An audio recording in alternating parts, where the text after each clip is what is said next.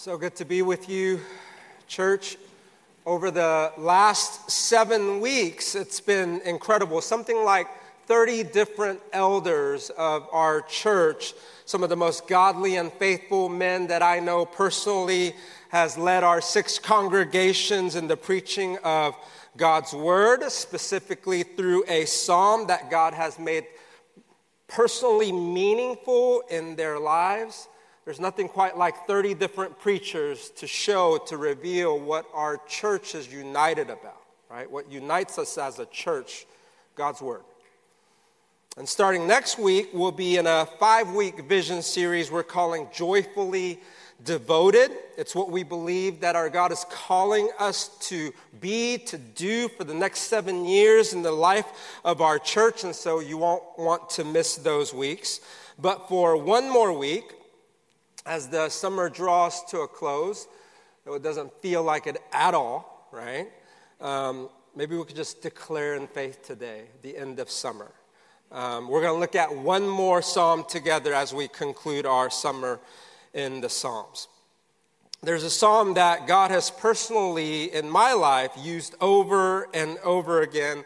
There's so many difficult and painful seasons in my life, including my mom passing away from cancer so many years ago, to most recently having a stroke and losing my vision, and through all the depression and the panic attacks that would follow, God has used Psalm 42, Psalm 42 in my life as an anchor, one of those anchor texts, you know what I'm talking about? To not let me go, but to bring me back to Himself over and over again. Let me share with you Psalm 42. Let's read the first five verses together. It says, As a deer pants for flowing streams, so pants my soul for you, O God. My soul thirsts for God, for the living God. When shall I come and appear before God? My tears have been my food day and night, while they say to me all day long, Where is your God? These things I remember as I pour out my soul, how I would go with the throng and lead them in procession to the house of God with glad shouts and songs of praise, a multitude keeping festival. Why are you cast down, O my soul? And why are you in turmoil within me? Hope in God, for I shall again praise him, my salvation and my God. Have you ever gone through something, church, or maybe some of you are going through it right now? Something that can only be described as your soul being cast down and your soul being in turmoil within you. Psalm 42 is about such times. Psalm 42 is about such a condition and how to navigate through it. What does a downcast soul, what does a soul in despair look like? The psalmist gives us a metaphor. He says it's like a deer panting for water, he says. But we have to understand that the given metaphor is not about a deer that's slightly parched because it went for a light jog in the morning. It's a picture of a deer that's dying. It's a picture of a deer that's going to that's been going to the same water brook, that has been going to for its whole life, only to find that the famine has run its course and that the water brook has completely run dry. There's no more water. When the psalmist says in verse 2, My soul thirsts for God, for the living God, when shall I come and appear before God? The psalmist isn't merely singing, Oh, how I long for you, God, but is desperately and hopelessly crying, Where are you, God? I'm dying here, God. I'm thirsting for you, God. Hunger is a longing that's difficult, but you can put off for a while.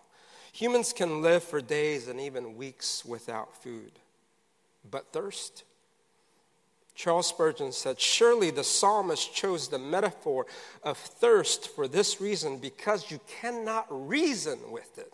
Thirst has no ears. You cannot forget it. You must satisfy it or you will die. the psalmist has lost something. What has he lost? He's lost God's space.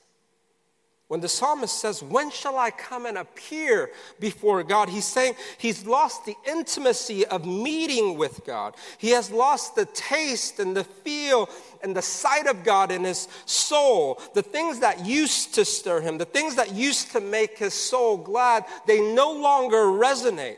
He has lost the sense of God. He hasn't lost his belief in God, as we're going to see later but he's lost the feel of God in his soul. You know what I'm talking about? Have you ever been there? And so let's look at some of the potential reasons, potential reasons for why we go through such times, such times of turmoil and despair and hopelessness, and then answer how. How we can fight our way into hoping in God once again. Why and how? First, the why. We see the psalmist ask in verse 5, and then ask again in verse 11 this question Why? Why are you cast down, O my soul? And why are you in turmoil within me? When we're going through such a time and a season, the question why is a legitimate question to ask. Why am I going through this? Why am I feeling this way? And biblically, we know some possible reasons for the why.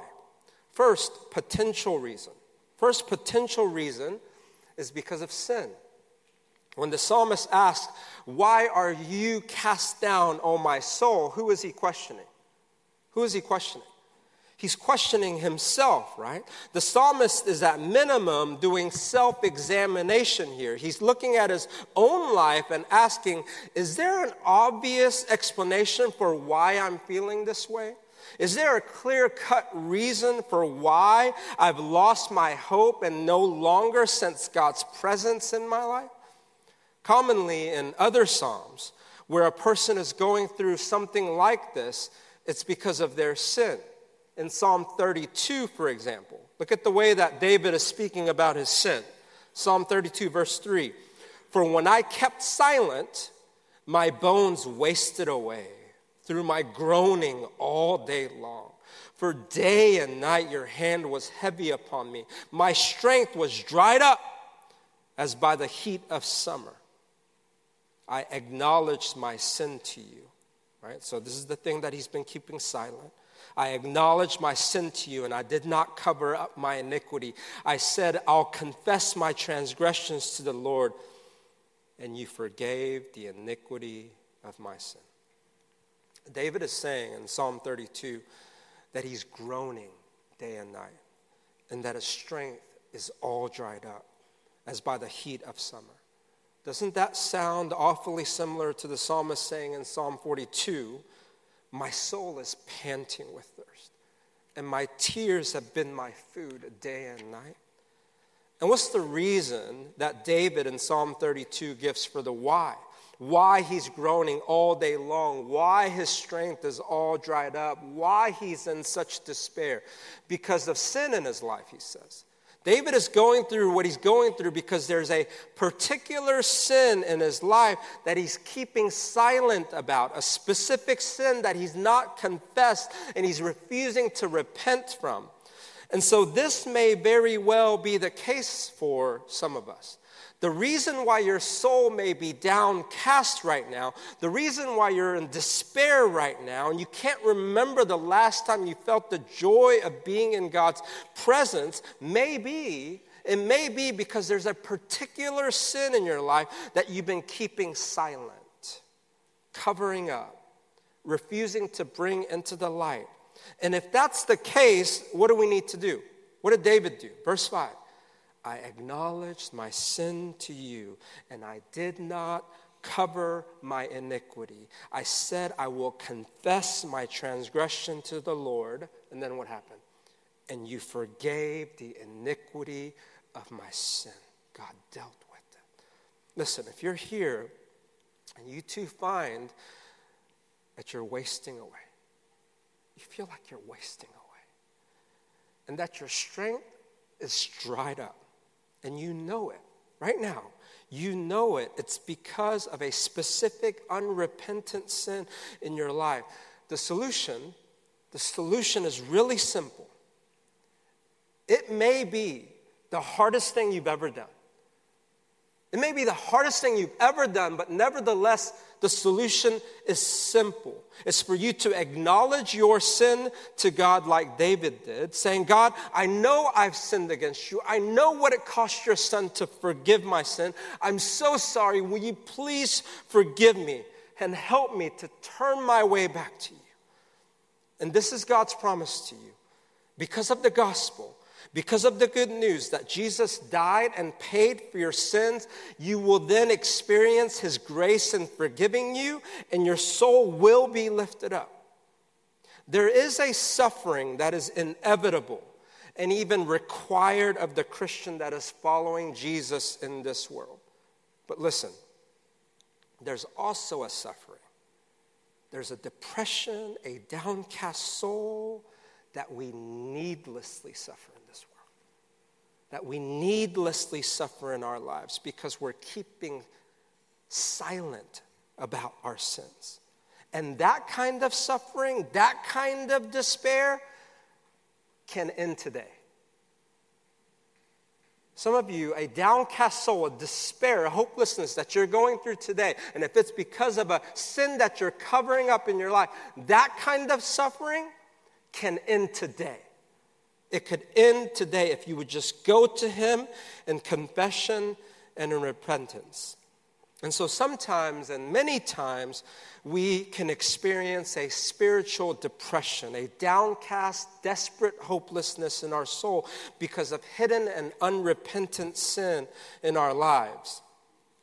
But, but that's not the case in Psalm 42.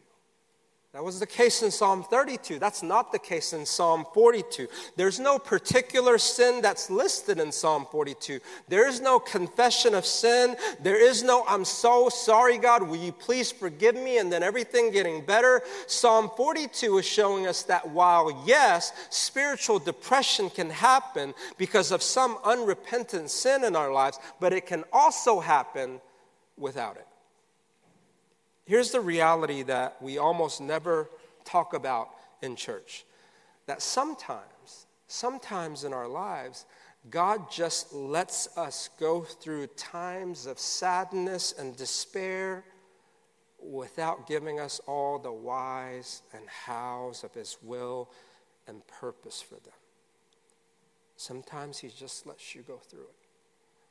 It's like when you're teaching your child how to swim for the first time. When I was teaching my son Malachi how to swim for the first time, my hand would be just right there, just half an inch underneath his arms. I was there, but he didn't feel that I was there, right?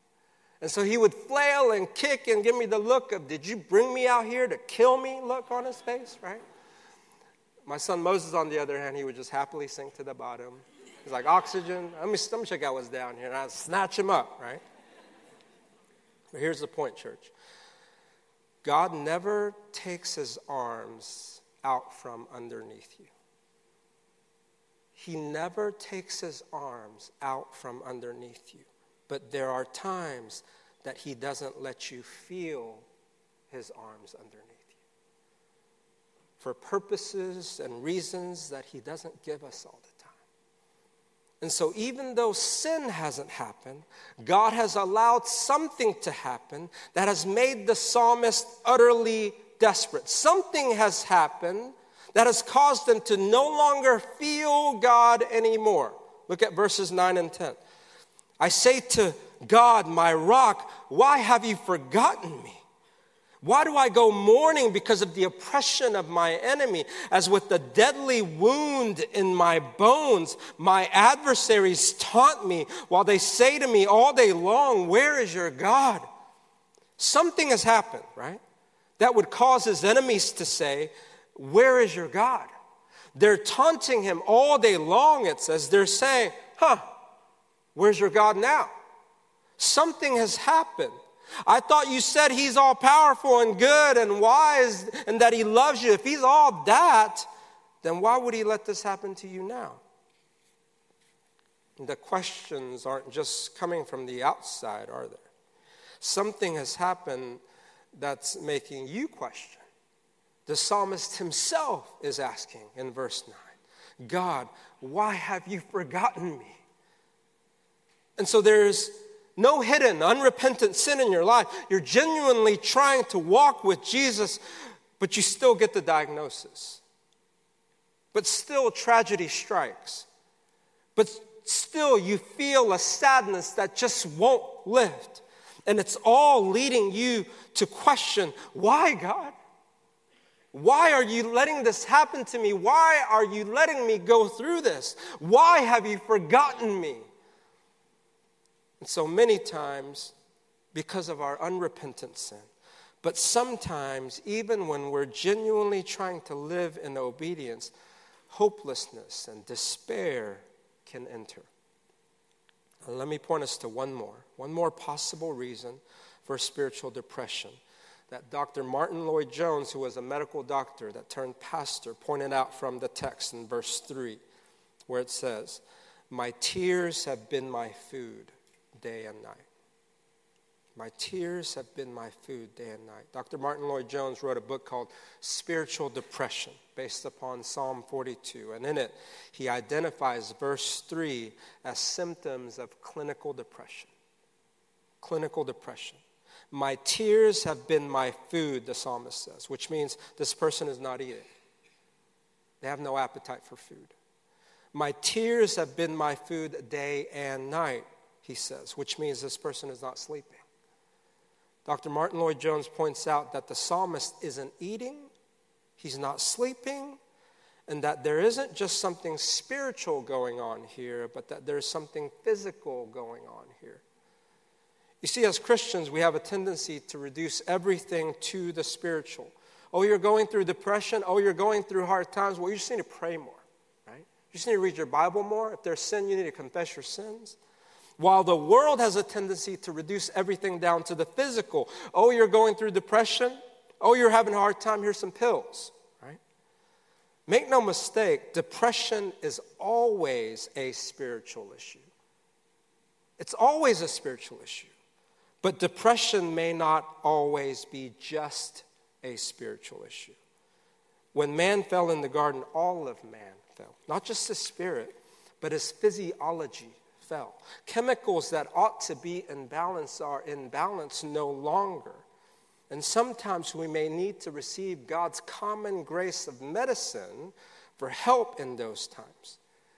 If you break your arm, you don't say, You need to read the Bible more. You need to read the Bible more, but you also need to go see a doctor, right? After my stroke, trust me, I was praying. With my diminished vision, I was trying to read the Bible as much as I could. I dared not keep any hidden, unrepentant sin in my life. In that season of life, I was more determined than ever before to obey Jesus and walk with Jesus.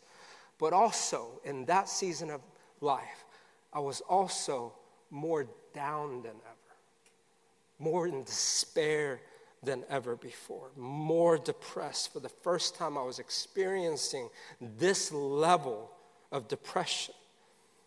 And do you know what I needed? I needed medicine.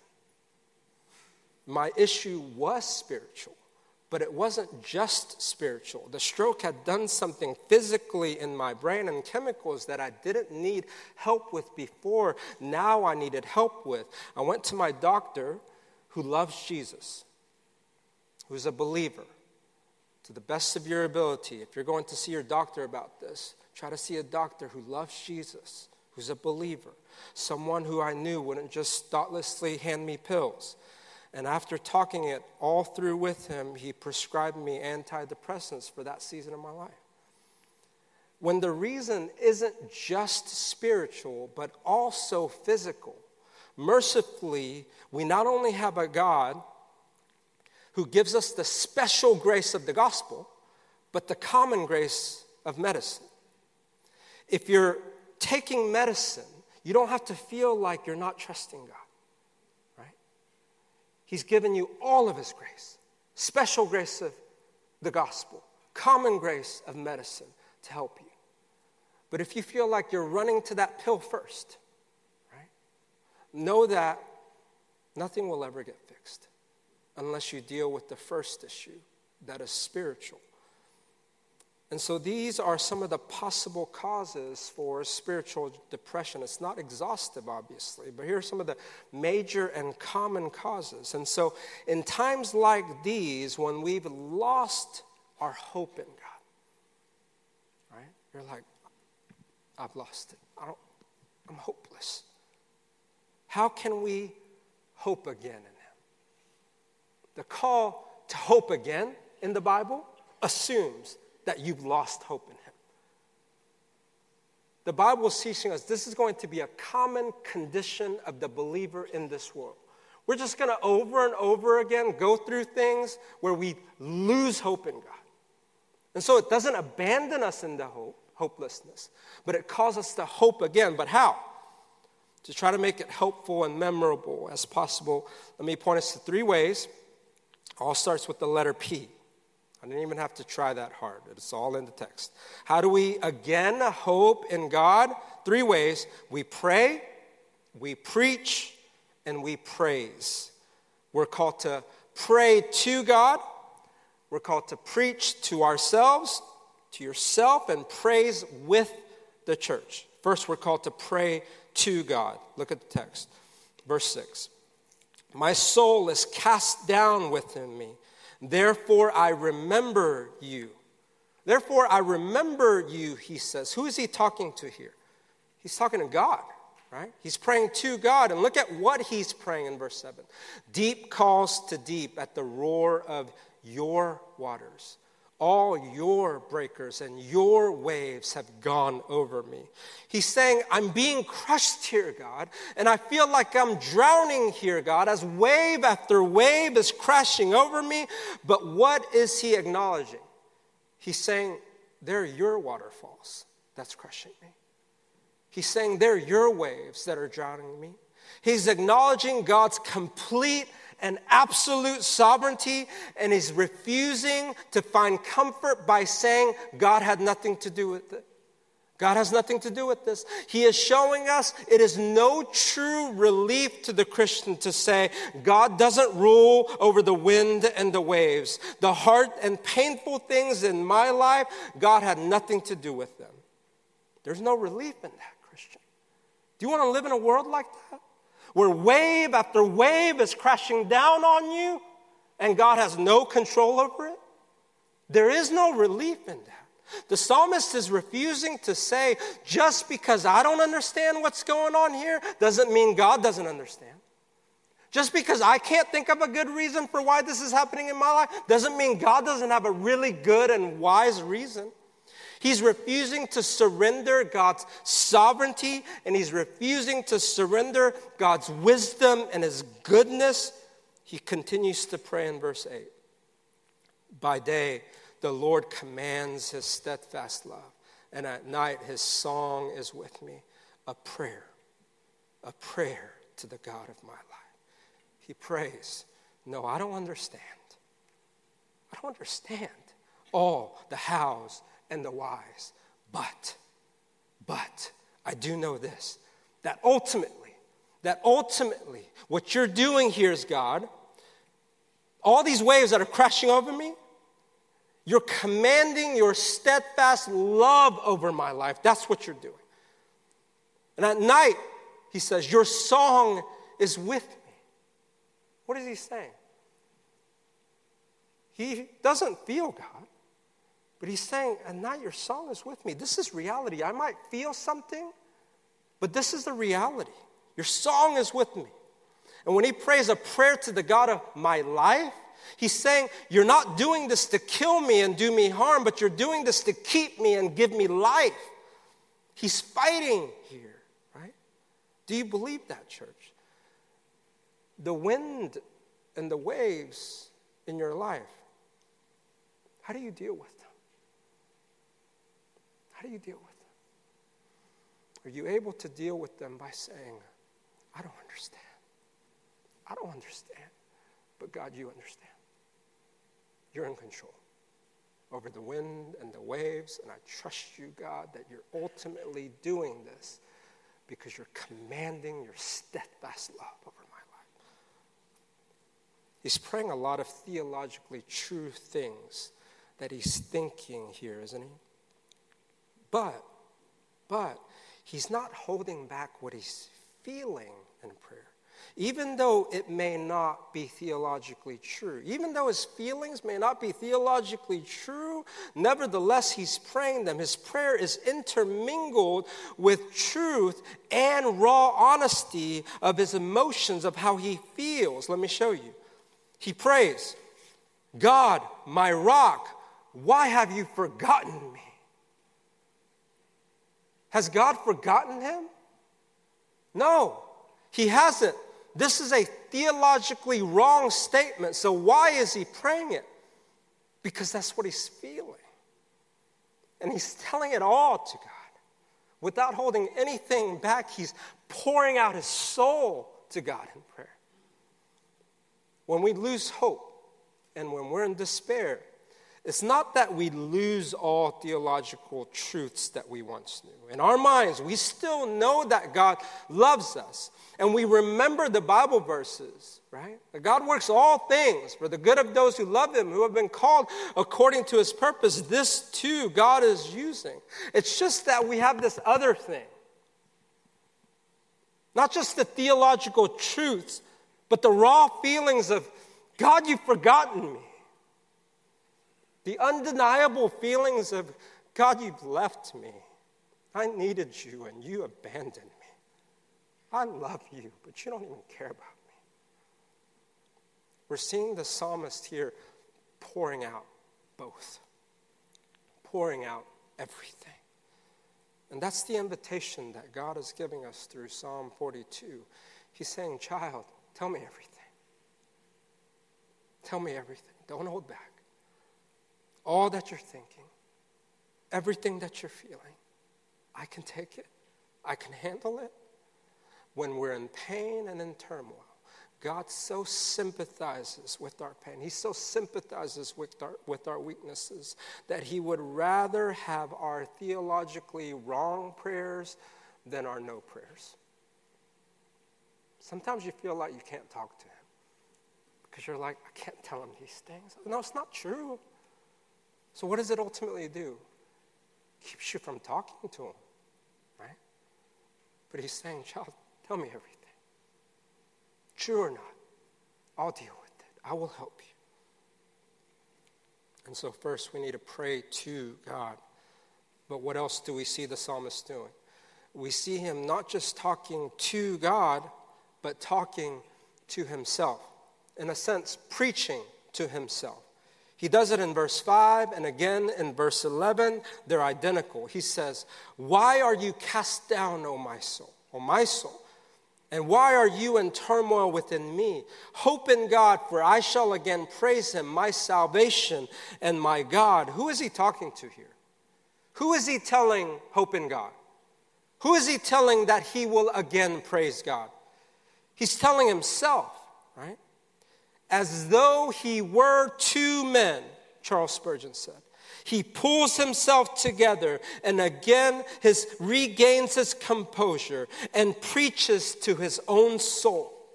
Dr. Martyn Lloyd-Jones comments on this verse and he says, Have you realized that most of your unhappiness in life is due to the fact that you're listening to yourself instead of talking to yourself? What does he mean by that? He means that throughout our day, we're listening to the ceaseless thoughts of our internal selves, thoughts that say, God has forgotten you, thoughts that say, God doesn't love you. How could He possibly love you? And so, in order to break this cycle of us only listening to ourselves, you have to preach to yourself. You have to say, Self, you sure have been talking. Now shut up. It's my turn. Dr. Martyn Lloyd-Jones said that you have to be willing to turn on yourself. You have to be willing to upbraid yourself, chide yourself, exhort yourself, preach to your own soul, and say, I know you're in despair, oh my soul. I know. I know you've lost your hope, but hope again. But hope again in God, for you will again praise Him, my salvation and my God. Don't just listen to yourself, you have to preach to yourself. So we see the psalmist praying to God, preaching to himself. And one more, we see him praise, praise with the church. Or more precisely, we see him remembering the times that he did. Verse 4 These things I remember as I pour out my soul how I would go with the throng and lead them in procession to the house of my God, with glad shouts and songs of praise, a multitude keeping festival. What's the psalmist doing here? In our context, he's remembering all the Sundays.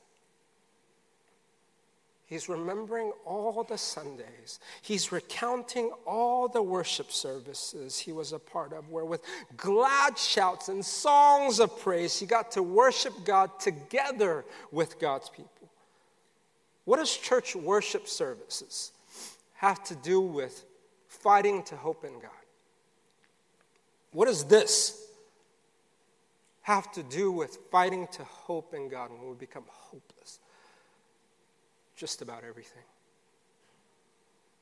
Just about everything. I was listening to a Pastor John Piper sermon on this text, and he said that many of us who grew up in church participating in worship services, we grew up with such a shallow view of what's happening right here in this moment when we gather together as God's people to worship Him Sunday after Sunday. Why are we here, church? Why are you here? Why don't we sleep in today and go to brunch? What are we doing here in this room? I'll tell you what we're doing. We're saying, God, whom have I in heaven but you? There's nothing on earth that I desire besides you. Though my heart fails sometimes in trusting in you, though my flesh fails sometimes in trusting you and in believing you, right now I'm here. Right now I'm here with your people, together with your people, to declare to you, you, God, are the strength of our hearts and our portion forever. That's what we're doing here. Why are we here? Like Peter said to Jesus, Jesus, where else are we going to go? You alone have the words of that's why we're here. And when that happens, our God, who has promised to inhabit, he says, inhabit the praises of his people, keeps that promise, then somehow, in some way, more real than at other times, is right here with us. Do you believe that, church? God is here with us now if he's not here, he's not a promise keeping God. He's here with us right now. And because our God actually meets with us, that's why, I don't know about you, but that's why I can, with all honesty and full conviction, say some of the greatest changes for good in my life has happened right here, sitting with you, singing with you, worshiping with you. This is the place where over and over again God's word pierces my heart and I repent of my sins. This is the place where over and over again the Holy Spirit softens my heart and has brought healing to my marriage. And this is the place when I've been down and in despair, your songs, they cascade over me and my soul is lifted. This is the place with you. Church, if God were not here, all of this would just be dead religious tradition that has no meaning, that has no power. But because God is actually here with us, moving, speaking, and working, don't you know that people pass from death into life in this room? People get saved in this room, eternities get changed in this room. Don't you know that you're made strong and made to endure the hardest of things in life in this room? And don't you know, church, that the work that God starts in you today in this room is not just for today, but is working in you, is bearing fruit in you over 10 years, over 20 years from now, keeping you, enduring you, and serving you to hope again in Him when you think you've lost all hope. That's the power that's the miracle of our gathering together to worship God. And that's why the psalmist is saying, God, I remember. I'm going to remember the work that you started in me on all those Sundays. And because you have promised, you're God who promises to complete that good work that you started in me. I know. I know I'm going to hope again. I know I'm going to praise you again. And in closing, why should we praise Him? In the midst of the turmoil and such despair, why is He deserving of not just my worship, not just your worship, but our gathered together worship? Why is He worthy of this Sunday after Sunday? Because He didn't withhold His Son. He gave his son, his only son for us. And because when Jesus came into the world, he was known as a man of sorrows, well acquainted with our griefs, with the cross before him. When we see Jesus in the Garden of Gethsemane say, My soul, my soul is very sorrowful, even unto death. We see that Jesus came into this world and he didn't exempt himself from our griefs and our sorrows. No matter what grief you're going through today, no matter how desperate your sorrows, you have in Jesus someone who says, I know, I know what you're going through. He didn't exempt himself from such pain. He went through it all to the extent to which you and I will never taste. You want to talk about a turmoil caused by the physical? Jesus' hands and his feet were nailed to wood, rusty iron nails tearing through the tenderest of nerves. Think about the despair. Think about the pain. You want to talk about panting for breath? To catch the slightest breath, he had to push up with his feet, using the nails as leverage, as his lashed up back 40 times scraped against that rugged cross. You want to talk about a despair caused by sin? Having never known sin, he became sin for us. Having never known wrath, he had to drink all of it. You want to talk about a spiritual depression? having eternally never known separation from his father, he was forsaken by his father. He felt God's utter abandonment as he cried out, My God, my God, why have you forsaken me? He knows what it's like to cry out, My God, why have you forgotten me? God, where are you? Why have you abandoned me? You see, at times and in seasons, we may feel forsaken by God. But Jesus was the one who was truly forsaken by God. We may feel cast down, but he was struck down. And when you tell yourself, self, listen, I know you feel forsaken right now, but it's just a feeling. It's not reality. Because Jesus was forsaken for me, you can know that you will never be forsaken. That's how you preach the gospel to yourself. And if the psalmist was able to say, hope in God before the cross of Christ, how much more can we say to ourselves, hope in God after the cross? If the psalmist was able to say, I will again praise him before the cross, how much more can we say, I will again praise him, I will again hope in him, my salvation and my God after the cross? So let's do just that as we pray and as we worship God together.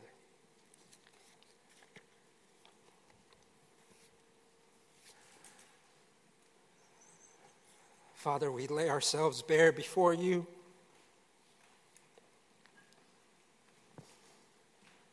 Church, in the best way you know how, in this moment, will you pour out your soul to God? Tell him the truths that you know.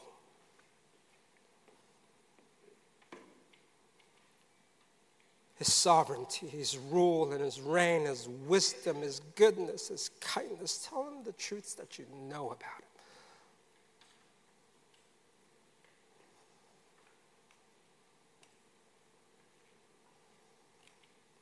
But also, don't hold back all the things that you feel. But God, still, I feel lost. But God, still, I don't know what to do. But God, still, I don't feel like you see me.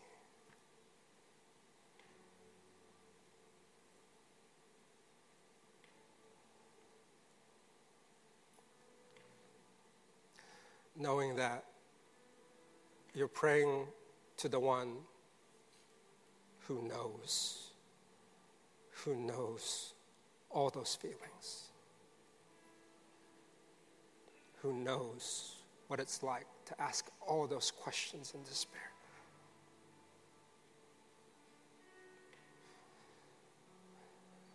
And then will you, in faith, in this moment, say to yourself, hope in God. Soul, hope in Him. Again, I will praise Him. Help us, Father. Thank you for Jesus. In his name that we pray.